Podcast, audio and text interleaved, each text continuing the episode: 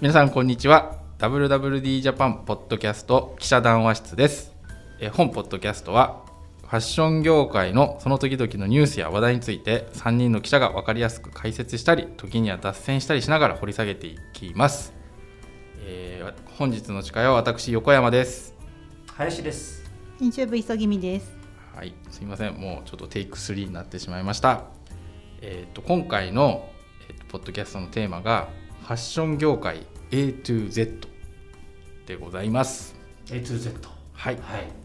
えっ、とですね4月4日発売のはい。WWD ジャパンウィークリー、まあ、紙であの発売しているものなんですがその特集がですね、えっと新入社員の方々に向けた毎年恒例なんですけれども A to Z という特集をやっておりまして、はい。まあ、本ポッドキャストでもそれに絡めてあの A to Z A to 業 Z っていうのは業界基礎知識みたいなもんですか？そうですね。基礎編基礎知識、はい。これを知っていたら楽しいよっていう、あの感じで。あのぜひ今日聞いたお話をどんどんツイッターに書き込んで生きっていただければと思っております。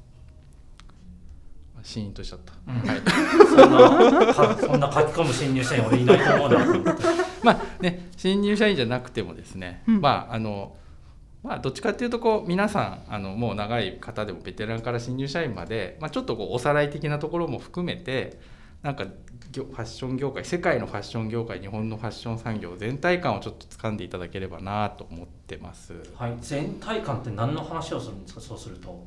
そう例えばですねちなみにこの世界の意外に意外じゃないかもしれないんですけど世界最大のファッション企業って皆さんどこだと思います？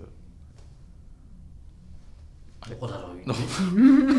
いやなんか言ってください、ユニクロ？まあ、ユニクロね。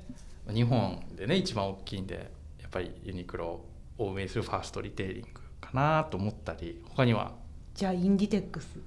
ザラをね、運営する会社ですよね。でなんかやっぱり身近な企業だと思うじゃないですかやっぱりあいっぱい店舗もあるし、うん。なんかいっぱいみんな来てるし、うん。と思うんですけど例えばまああの世界最大の企業って実はあの LVMH というルイ・ヴィトンなんかをこう傘下に持つまあ単価が高いですからね。単価が高いですラけどグジュアリーファッショングループコングロマリット。コングロマリットで、まあ、売上高が21年12月期が642億ユーロ、まあ、日本円に換算すると大体8兆3600億円、はい。まあ、ここが一番世界最大の企業なんですよね。ビトンだけじゃないわけですか？持ってるブランドって。持ってるブランドはビトンだけじゃないですね、はい。他にちなみにラグジュアリー担当の磯木さんわかりますか、ディオール、はい、セリーヌ、フェンディ。はいなどなどロロピアナとか、いくらでもありますよね。そうで最近だとあの、まあえー、とティファニーを買収していたあはいはい。いりろいろありましたね。はいあとまあブルガリいろいろありました。なんかを持ってだから要は、えー洋服バッグ雑貨から、えー、と時計うん。ジュエリだってそうだよね。ジュエリーなんか一個売れたらさ、ー、はい1000億円とか、まあ、1000万円とかなるじゃん。まあまあはい、そりゃ8兆にもなるよねみたいなそうそういやっていうかね僕はね、あのー逆だと逆というかうん。思ってて、あのーやっぱりこのね LVMH モエヘネシー・ルイ・ヴィトンが正式名称だと思うんですけど、いやなんかすごいと思うんですよ。あなんかもう異常なすごさだと思うんですよね、なんか普通だったらやっぱりあのなんていうのかな廉価版を売った方がマーケットも絶対普通だったら広がるしうん。大きいし、まあ、まあ売りやすいって言ったらあれですけどなんかこうやりやすいと思うんですねビジネスとしては。だけどこう、まあ、LVMH っていうのは逆張り逆張りじゃないんですけど一番トップを狙ってそれを世界中で販売してどんどんどんどん大きくしてるみたいなこの何て言うんですかこれだからもう世界的な産業で見てもすごくユニークな企業体だなと思ってそれがまあ売上とあとまあ時価総額なんかにもつながってるのかなと思うんですけど時価総額は調べてないんで聞かないでください。でもこの間、はいフォーブス長者番付で LVMH のアルノーさんはいそう。3位でしたよね、3位はい。あれ1位なるほど。1テスラの人。あテスラの人ね。2位はい、ジェフ・ベゾス。ジェフ・ベゾアマゾンの。そうそう。で3位アルノーさんなんだと思って。まあでもそのぐらいのなんか功績感はあるかなと思いますけど凄さ感はあると思いますよ。ね、柳井さん54位でした、まあまあそうですね。高はい、級品っていうのは景気がいいんだね。そのコロナからの立ち直りを見てもまあ。他のブラン他の企業よりも圧倒的にそうですね。なんか。回復が早く回復どころかもうコロナ前をね飛びえ越えて伸びていて、ままああのブランディングっていうかブランドビジネス成功してるのはすごくまあ分かるんだけれどもある意味で、えー世界の格差社会を象徴してるような儲け方でもあるなと。あうん。ーなんかまあねそういうふうな見方もあると思うんですけど、うん。そのまああの値上げの仕方なんかに関しても、例えば日本の企業ってずっと値上げできてないじゃないですか。アパレル製品ってもうアレルギーみたいになってて。アパレルはね。アパレル。うん。うんだけどこのね LVMH とかラグジュアリーの分分野のあの値上げの仕方ってすごいじゃないですか、うん。もう別に原料が上がってるとか関係なくこうどんどんなんていうの攻めるように上げていくじゃないですか、うん。あのまあやり方って商売のやり方としては非常に理にかなってるというかうん。攻めの姿勢っていうのがすごい鮮明でそこら辺のこう攻めの姿勢みたいのがやっぱりその価格にも出てると思うんですけど、うん。そこの巧みさっていうのは非常に高いなと思うんです。よビジネスセンスっていうんですかね。まあ、鶏と卵じゃないけどブランド力があるそうから値上げができそうるそう。そうそうと。ブランド力がないと値上げはできないというじゃあそのブランド力をうん。どう作ったのか、うん。どうやって作ってるのかみたいなところを作ってるのが、まあ、構築したのがこの30年40年ですかね。多分 LVMH という会社だと思うので、なんかこのラグジュアリーの中でも2位ってあケリングですか？リシモンですか？ですね。2位が、まあ、ちょっとあのあのね決算期がちょっとずれてるんで一概に言いづらいんですけどケリングが、まあ、同じ12月期うん。でケケリングって何ですか？ケリングっていうのはグッチグループ別名グッチグループと言われるんですけどまあブランドでいうとグッチサンローランボッテガ・ベネタバレンシアガを持ってる、まあ、一つのコングロマリット。うん。で、えーケリングっていう名前なんですけどそこが21年12月期の売上高が176億ユーロ。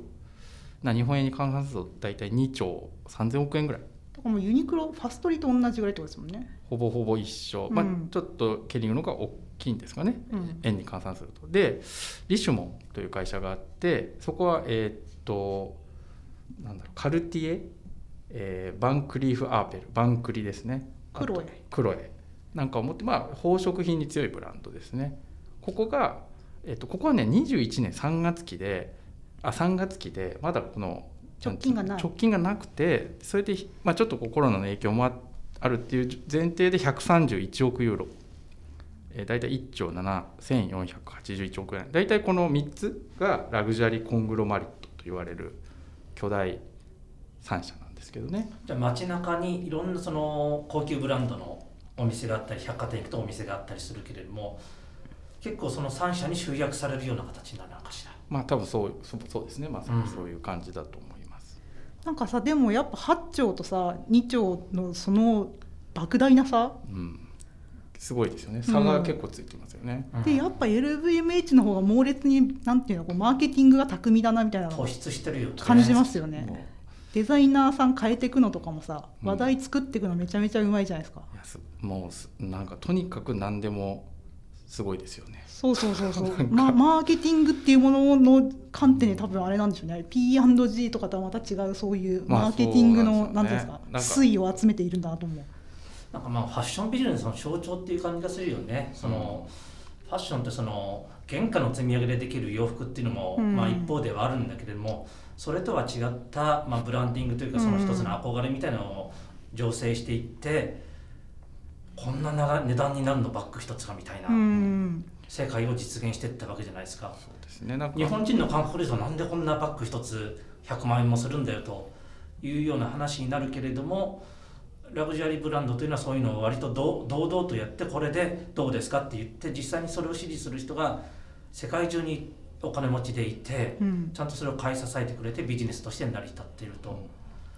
で最近のその LVMH のニュースでびっくりしたのがその決算で営業利益がトヨタ自動車を超えたという。おおああすごいですね。うん、売上高は全然トヨタの方が上なんだけど、もちろんトヨタよりも上なんだというようなトヨタって多分売上高20兆円ぐらい確かあり二十ますよね。数兆円だよはい。ね、二十数兆円でこっちはまあ割とそのブランディングというよりも、えー何千もの部品を組み立ててこう原材料費がかかってるみたいな感じがありますよね。それの積み上げでやっているような比較的オーソドックスな形のビジネスだと思うんでね。同じ車でもあのヨーロッパのラグジュアリーカーとは違って。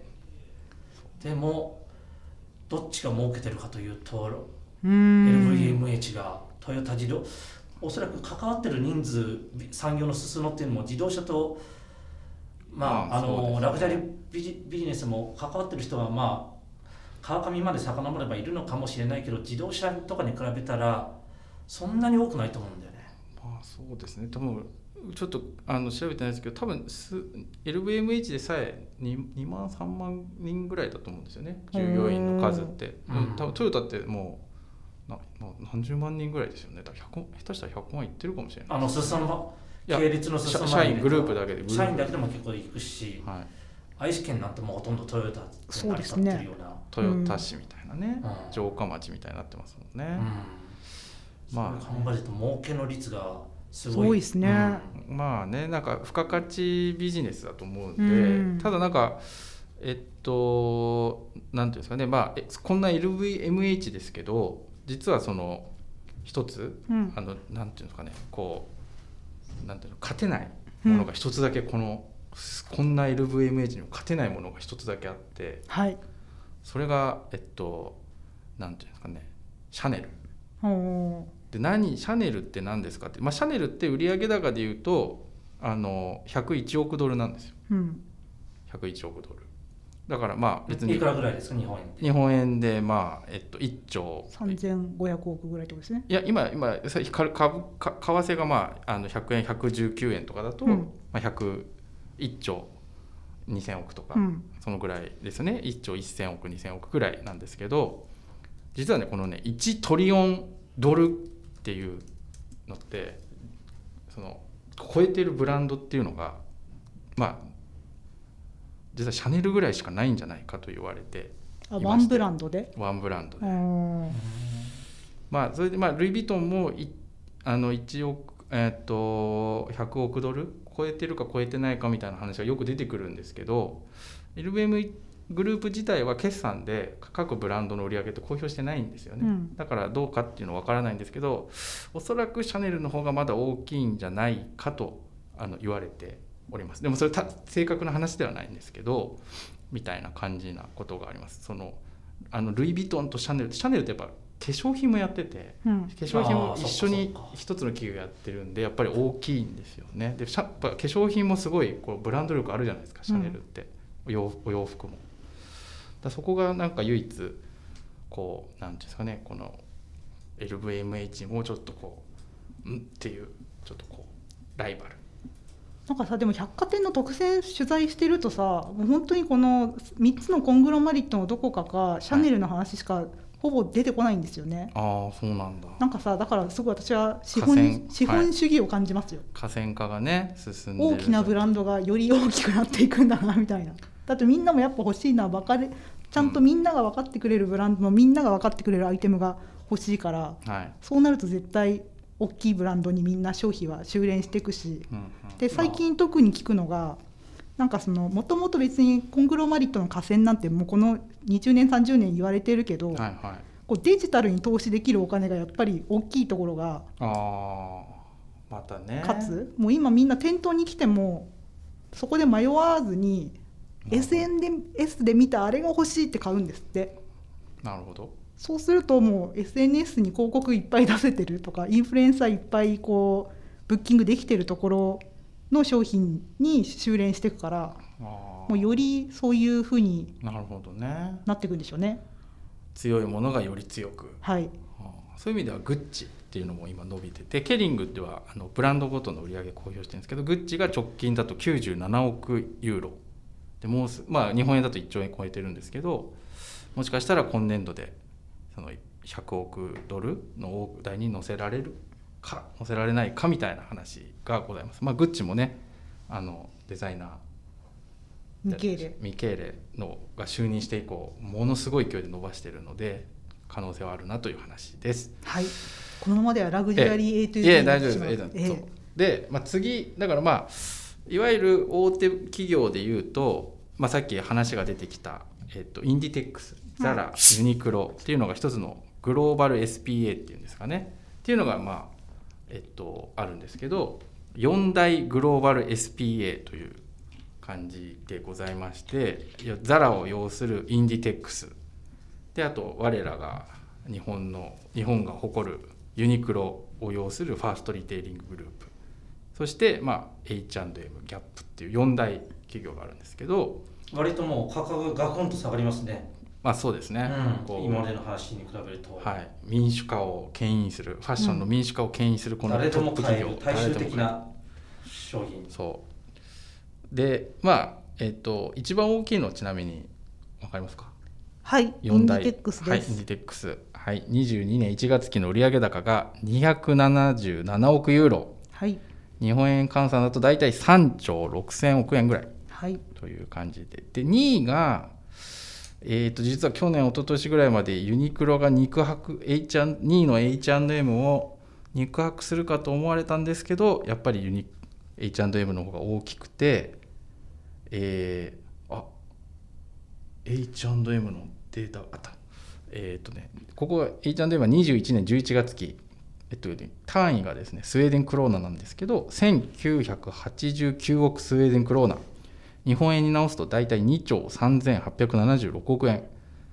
で続いて3位がユニクロ。21年8月期で2兆1329億円。でまあギャップなんですけど22年1月期で160億ドル。160億ドル。大体1兆9000億円ぐらいという感じで。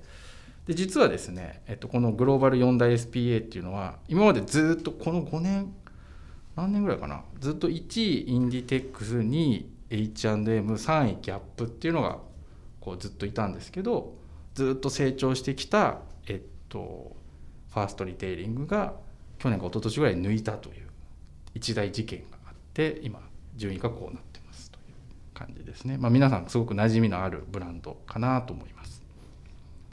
なんかこの4大 SPA で質問があれば。受け付けますけど特にない。もう次行っちゃっていいですか？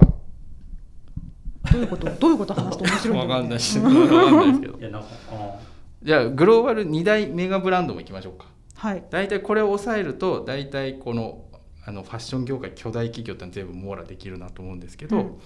えー次やっぱあのやっぱ、えースポーツブランドはい。っていうのが巨大企業であると思うんですけどナイキとアディダスですね、でちなみにナイキとアディダスって実は結構な差があるんですけどうん。多分磯君さんとか知らないと思うんですけど、うん、どの1位どっちだと思いますナイキとアディダスは。ナイキ。ナイキですよね。えでナイキとアディダスの売上高の差ってどのくらいあると思うか分かります？あなんとなくでいいんですけど。直感的に。えー、1兆円ぐらい。え1兆円？うん。じゃあナイキはどのくらいの売上高っていう前提なんですか？えー、えちょっと見ていい？えダメだよ。じゃあ答え言うとあ林さん分かります？あでも分かるよね？おおよそだけどナイキが5兆円ぐらいでアディですがその半分ぐらいじゃない？正解。えー、とナイキがですね21年5月期で445億ドルで5兆500 5196億円。でアディダスがまあ21年12月期なんですけど212億ユーロ。で日本円に換算すると2兆7000億円ぐらいっていうえ感じ。で2兆5000万ぐらい5000億ぐらい違うとですね。そうです。ねだから、うん。じゃあまあ規模的に倍ですね。うん大体。ナイキの方が2倍大きいといううん。感じ、僕正直意外だったんですけどね、うん。なんか。同じぐらいかな。まあちょっとナイキの方が上かなぐらいだったんですけどその2倍も離れてんだと思って。ちなみに日本で一番大きいスポーツブランドというとアシックスさん日ね。本でっていうのは日本のメーカーでってこと？日本の企業まあ日本のブ日本のランドで。企業がグローバルで考えてってこと？に日本いや日本企業日本のスポーツブランドで一番大きい企業。せ世界的に世界世界の売り上げが日本の売り上げが。いやいや全社の売り上げ。単純に日本で一番大きいのはアシックス。アシックス、うん、アシックスはどのくらいなんですか？どれぐらいだっけ？あなのなんとなくわかりますか？3000あそうなんだか4000ぐらい4000億ぐらいだと思ったんだけどちょっとあ調べてる？あいや調べてない調べてないのかね何も調べてないです。いやなんとなく聞いたんですけど、えあまあだからそれだけ差があるっていう感じですかね。なんかでもうんない、アシックスってその割にはすごく知名度ありそうなイメージ。えまあだからどこの、えーカテゴリーかってことでね、うん。ランニングシューズだったら結構、えーナイキとかには届かないにしてもそんなに10倍も開きはないよねっていう、そうか。うん、やっぱナイキとかそのファッションスニーカー強いよね。ああそうですね、うん。一般一般的なね。一般的な普通の人が履くような。ななるほど。スポーツウェアとかスポーツのカテゴリー。実際にスポーツ。っていうともうちょっとこうなんとなくイメージというか、うん。知名度っていうのはちょっとまた変わってくるというか、まあ、知名度というかシェアというか、うん。うん。なるほど。そこまでではないとでもやっぱりスポーツってその競技場を離れたところでどれぐらいみんなに来てもらうか履いてもらうかみたいなのが勝負なのでやっぱりナイキっていうのは最強のブランドだよね、なるほど、うん。なんかそのスポーツの話で言うとなんかこう今ファッション業界ですごく一番ホットな話題といえばサステナビリティだと思うんですよね。はい。でそのサステナビリティでやっぱ一番進んでるのカテゴリーって言ったらやっぱこのスポーツかなと思ってて、うんまあ、スポーツでいうとこのナイキとアディダスがそこを切り開いてるうんかなと思うんですよね。でなんか結構いろいろナイキとアディダスってなんかこう比較すると結構面白くてナイキってまあこう本当に全サステナビリティって打ち出したの多分2010年とかもうもうちょっとこうエコとかでいうと2000年ぐらいからかなり積極的にやってたなと思っていてうんそれをこう結構アディダスがなんかインダストリー4.0的な感じでうん追い上げるという構図だったと思うんですよね。でなんかこうスピードファクトリーとか、はいはいはあのちっちゃい工場で作って現地で作って売るみたいい。うなんことしてたんですけど、うんアディダスはちょっとスポーツファクトリースピードファクトリーからちょっと撤退したりとかして、うんアディダスさんなんかはなあナイキは結構そういう結構着実に横綱頭脳的に進めてる感じはありますよね。あれあれですよね。サステナビリティディレクターの向こうさんがはいはい。スニーカーの件で出張したのナイキでしたよね。えあのクローズなんかループさせるやつ。あれアディダス。あ失礼しました。大変失礼しました。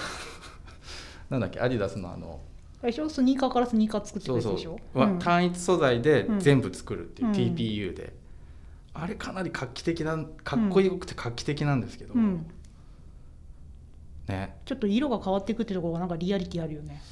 まあね色ぐらい変わってもいいと思うんで、うん。まあ、いいと思うっていうかあのかっこいいんですけど、うん。あれを全部にやっていけるかどうかっていうでなんか一緒に組んでるのも、うん。あの同じドイツのうん。超大きい化学品メーカーでうん。ドイツタッグな感じがしてて、それも結構面白いなと思ってて、だナイキっていうのは結構なんかもうちょっとあのサプライチェーン改革とか、うん。あとやっぱニットスニーカはいはいはい。ーフライニット、やうんっぱあのフライニットってすごいあの革命的なスニーカーでうんあのニットで全部編み編み上げて、うんあのシューズスニーカーっていう部品の数が多かったのをもう何十分の1にしてはいはいっ。ていうすごいサプライチェーン改革の先鞭をつけた多分歴史的な名品だと思うんですけど、まあ、そういうのをやったりするみたいなところがナイキのやっぱ底力なのかなと思います。という感じで大体世界的にはこの今言ったようなのが大体はいメインどころかなと思います。なんか僕ちょっと調べてないんですけどシーインはいはい。中国の。うん。すっごい売り上げ伸びててうん。もう1兆円いってるとか言ってないとかど正確なねデータが分かんないんだよね、うん。こ公表してないという上場してないだかね。みんな推定で1兆円というような報道がちらほら出ていて、でも分かんないよね。だから歩いていたこの子シーイン着てるなっていうのがわかんないですもんね。わかんないから。いやでも結構若い子にえなんか専門学校の子とかに「うんあそのバッグかわいいねどこの?」って聞いたらうん「シーインです」みたいうん。な「へーへーみたいな結構確かに YouTuber とかもなんかこれシーインってとこで買ったの？みたいな感じですよね。こうね、うんギャルたちがギャルというかあの若い女性がうん。Z 世代っていうんですかもう20代前前後うん。は結構買ってますよね。私最近あれですよね PR さんもついてるけどもう完全に中国発って言わずに米国発って言ってますよねえあそうなの？本当、うん。もう昔から米国発って中国発と自分から歌ったことは一回もないんじゃないの？それそれ。でもさあんなあきあからさまに米国初ってう嘘じゃそうない？それ。あでもなんていうの？まあそういううん。そん。会社は中国だけれどもそうそうそうそう。アメリカ。何がアメリカなの？何が？アメリカ。何がアメリカなの？作ってるところも。アメカジ。アメリカ意味が分からない。まあ置いといて。置いといて。まあでもまあうん大体グローバル SP の2分の1なんですよねだからまあ1兆円いったとしてもギャップの2分の1なんで、うん。まあ今後そこがどのぐらいのスピード感で食い食い込んでくるのかうん。という感じで、まあ、あと日本企業っていうのもちょっと知っておきたいなと思ってて、はい。えー日本企業だとどうですか？どうですかというのは、えー僕なんか日本企業。最近決算があったのだと。はい。島村やっぱ婦人服最大手婦人だけじゃないですけどねあそこ。あそうなんだ。えっと島村でしょ？はい。島村婦男人性服とか売ってるよね。男性服もある。うん。うん。ままあううん。まあ。5800億ぐらい。あ5800億円。はい。店舗数って分かりなグループでね、2000ちょいかな。あ多分2000島村で1500弱とかじゃないですかね。島村で1421ってさっき調べたらあね、全国かつつ裏裏にあるって感じですね。考えて今日本の話になって島村って話になったけれども、まあ、もちろん一番大きいのはユニクロで、はい、はい。うん。えーファーストリテイリングの決算で内訳で言うとあれ国内ユニクロってなってるのかな？あはい、は日本のユニクロの売り上げが。大体去年8月期で8420 8426億円で島村が5836億円なんでどうなんだろう。僕なんか意外と島村って国内ユニクロとそん思ったことは離れてないんだなという。ふうに、あでも店舗数うん、あ店舗数。はだいぶ違いますもんよね。店舗数はだいぶ違うね、どっちの方がお多いんですか？島村のが多い。島村が倍以上、うん倍以上。あじゃあやっぱりグループのいろんな業態含めてね。ファッションセンター島村アベイルとかアベイルとかあ入れても。うん。あ入れてもまあ入れたら島村大きい。でもその分ユニクロの方が店舗が大きいんだ。1店舗あたり。1店舗あたりは大きいだろうね。サイズ感がね、なるほどね。うん、島村だから東京にいると島村ってあんまり見ないじゃないですか。そうなんですよね。本当に地方が多いので、都心の人はちょっと見てない。えーこの間ワークマンでも同じような話したけれども、はいはいやっぱりその生活動線をどこに置いてる都都内とかその近郊に置いてる人はあんまり見ないなと思うし地方で生活してる人たちは島村ってその幹線道路に必ずあるあるじゃんっていうような。そうですね。なんかそうね私高田の馬場に住んでるんで。お珍しく。馬場にはピーコックの2階にあるんですよ。ありますね。そう。行きますか、あたまに行きますよ。うん。たまに行くとうん。びっくりしません、楽しいよね楽しい。いやこの品揃えのなんかバラエティーと、うん。なんかこうなんなんて僕なんて、うメンズそんな多くないから、うん。なんかこうで結構女性ものが多いじゃないですか、うん。そんな僕が見てても、うん。すっごいいろんな種類の服とか雑貨とかあって楽しいよねあとさ自分が普段だったらこう百貨店とかじゃ絶対見ないジャンルのものがある。なんかこ子供向けのおもちゃとか、はい。あ最近の子多分こういうキャラ好きなんだとああわかる。あ面白いキャラキャラとかね。結構だからそのすっごいいろんなのがう、んあのこうエッセンスとして濃縮なんかこう入ってますよね。そうそう。島村には実は。私は絶対買わいないっていうものもめっちゃたくさんあるけど、うんその中に「あーこれは!」みたいなものがあるのは確かにあれ楽しいよね。そう楽しい。島村って基本的なんだろう考え方がスーパーみたいなうん。ああ考え方なので、まあ、はっきりこれ打ち出してるけれども大体出店する証券っていうのが、えー小証券小さい証券。うん。周りに1万なるほど。2000世帯ぐらいあればいいですと。うんなるほど。だから田舎でも出せる。うん。あで、えー、大体日本の今1世帯あたりの衣料品の支出っていうのが年間11万円だそうです。あはいはい。えーそれが1万2000 1万2000世帯やるとすると13億円になるのかな？掛け算すると。なるほど。そのうちの4分の1あー。のシェアを取るっていうのが基本の出店戦略1点あたりで3.3億円。ファッション業態えーファッションセンター島村の話ね。結構多いね。多い。だから地方行けば行くほどえ3.3億円？売3.3億円。ってますね。だから地方行けば行くほどもうこの町の服のシェア。本当にファッションセンターなわけですね。なるほをど、ね、もう2割3割4割取ってるみたいなっていうのはざらにある素晴らしい企業ですよ島村、ぜひ世界に出てほしいですね。世界に1回出ましたけどね。えあそうなんだ。今も台湾にありますよ。あ台湾。台湾ね。うん、中国に1回出てうん撤退したかな、ねなんかこういう企業がこうまたね海外に出てくると盛り上がってくるなっていう気はします。ええ。あとは何ですかねこう我々ですごく馴染みがあると、えーロードサイドっていうんですか？いわゆる16号とかあのそこら辺にあるこうお洋服屋さんっていうと紳士服島島青山。あと青木。どうですか？そこら辺は林さん。ええ。しらえ？ロードサイド調べてる？まあ調べてきたけどまあ、ちょっと紳士区っていうのは、はい。ご存知のように今コロコロナまあ、でスーツでね、はい。とどめを刺されちゃったかなという感じもするけれども、まあ、コロナ前からずっとちょっと体調気味でうん苦戦していて青木も青山もだいぶ店舗閉鎖リストラなんかをしていますっていうような感じでそれでも大体青山商事で、えー、22年3月期の見込みで1700億円ぐらいだったかな。ああでかいですね。最大手ですよねしあの青山商事。青山商事ね、はい。うん。2位が青木ですかね。青木が1500あー65億円ぐらいだったかな今年の3月の見込みででも青木ホールディングスってその新宿だけじゃないのであ磯木さんなんか知ってるんでしょ？青木ホールディングス他の事業。あのアニベルセル？そう。ーあそう。結婚式場。えー、と表参道にもカフェとか。ありますよね。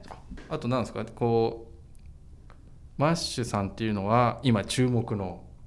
まあはい今っていうかまあこのこの15年ぐらい注目なんだと思うんですけど。15年ええぐらい。はい、ん？そんな伸びてんの？伸びてるマッシュホールディングスっていうのはあのブランドでいうと、えースナイデル。スナイデル。ミラーオーウェン。ジェラートピケ。はいはいはい。フレイ ID もうとにかく若い女性が人気のブランドはい。ですよね。そうです。はい。マッシュホールディングスって売り上げどのくらいなんですか、21年8月期が900億円。899億円が、うそんなに？そんなにあんの。え？あそんなにそう大きいんだ。でストライプの単体が600あー。億とかでしょ。ストライプって何ですか？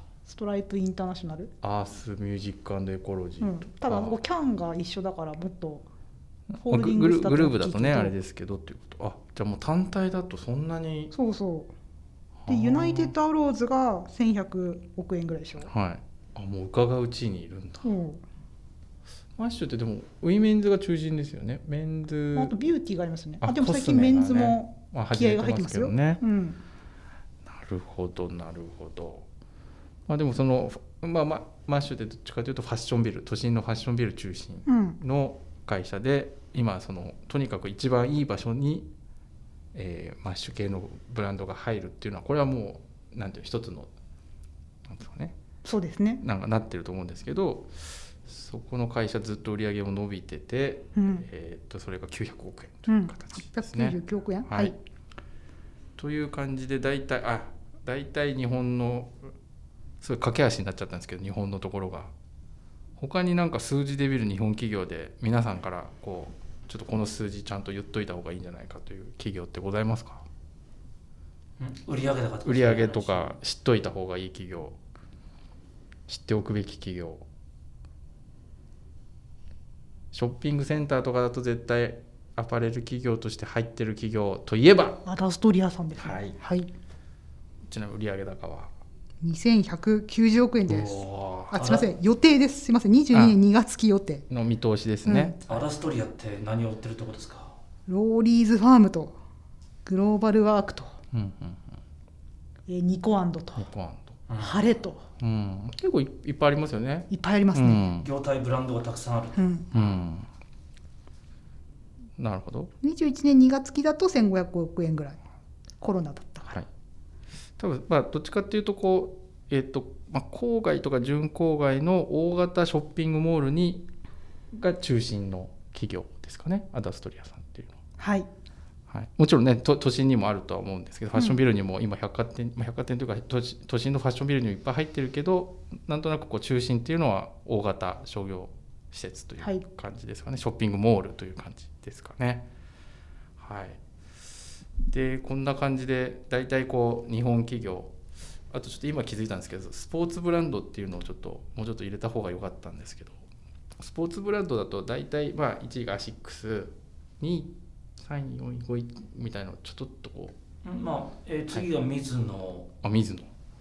えーデサント。デサント。ゴールドウィークゴールドウィン、まあ、ゴールドウィンなんかずっと伸ばしてますからね。ゴールドウィンノースフェイスなんかを今主力にしてるところですね。はい、大体今の4社がトップ4社みたいな感じですかね。トップ4社かな、まあ、上場してる上場してる中で大手はそのですね4つだったり、例えば上場してなくてあんまり数字がガーンと出ることないけれどもモンベルなんていうのは、はい。えーあそこ800億ぐらいやってるので、えゴールドウィンが1000億なんでかなり近い感じで知られざる上場あのー有名存在感のある企業って結構ありますよね。なるほどね。わかりました。まあみたいな今日今まで話した企業の名前と数字とを覚えておけばかなり上級者だなと思うんですけど。覚えておくことによってどう見ていけばいいんですか？世の中を。ああなるほど。えそれは林さんに聞いてみましょう。か お前の企画じゃなかったの横山がやろうっつったんだよ。ね。え、なんかさよく我々も言われるじゃん。そのねこう新聞がね売上高ばっかり書くから業界をこういうふうにしたんだよみたいな。あそういう視点？そういう視点もあるじゃん。あのなるほどね、うん。ななんか、まあ、例えば、うん。あのまあ、マッシュさんとか、まあ、アダストリアさんもそうだと思うんですけど、あのなえっと例えばアダストリアさんっていうのは、うん。ショッピングセンターとかの、うん。まあ、デベロッパーさん大型ショッピングモールをやる会社だと、うん。アパレルって言ったら一番大事な会社ってアダストリアさんなんですよね。何かこう大きなモールを作ろう。デベロッパーさんにしてね。はい。うん。あ大きなショッピングモール作ろう、ファッションのことはまず第一にアダストリアさんに持っていくわけですよ、うんうん。やっぱ一番だから。うんみたいな。だからそのポジションってすごく大事でだからその、まあ、経営戦略上売上高が今なんか規模が何なのとかなんかよく言ってるけど、うん。とはいえばビジネスとしてうん。考えた時に、やっぱ一番のところに一番最初に話が来るんですよね、うんだからそうするとやっぱり情報も来るし、うん。まあ場所もいいとか、まあ、一番最初に聞かれたら一番いい場所取るじゃないですか。うん。みたいないいことっていっぱいあるんですよね。でそういうことをやっぱ知っておくとうん。なんかわかんないですけどアダストリアさんっていつもねブランドっていつもいい場所取ってんなってなんか裏で何かやってんのかとかそういうんじゃないんですよ。一番だから一番最初に話がいくんです。よだから一番っていうのは売上高売上高って何かって言われればあの綺麗な言葉で言うとお客様からの指示だと。指示うん。イコールね。そういうことだったよね。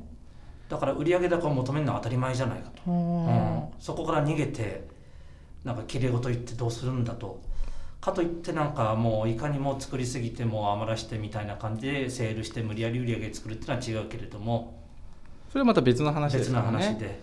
そこから逃げてはいけないと。だからまあ多分そのルイ・ヴィトン LVMH グループも、ええ。まあ、百やっぱ百貨店だと思うんですけど、うん。百貨店で一番いい場所やっぱりグループだとねうん。取りやすいと思うんですよ。うん。でそれはやっぱ一番だから。うん。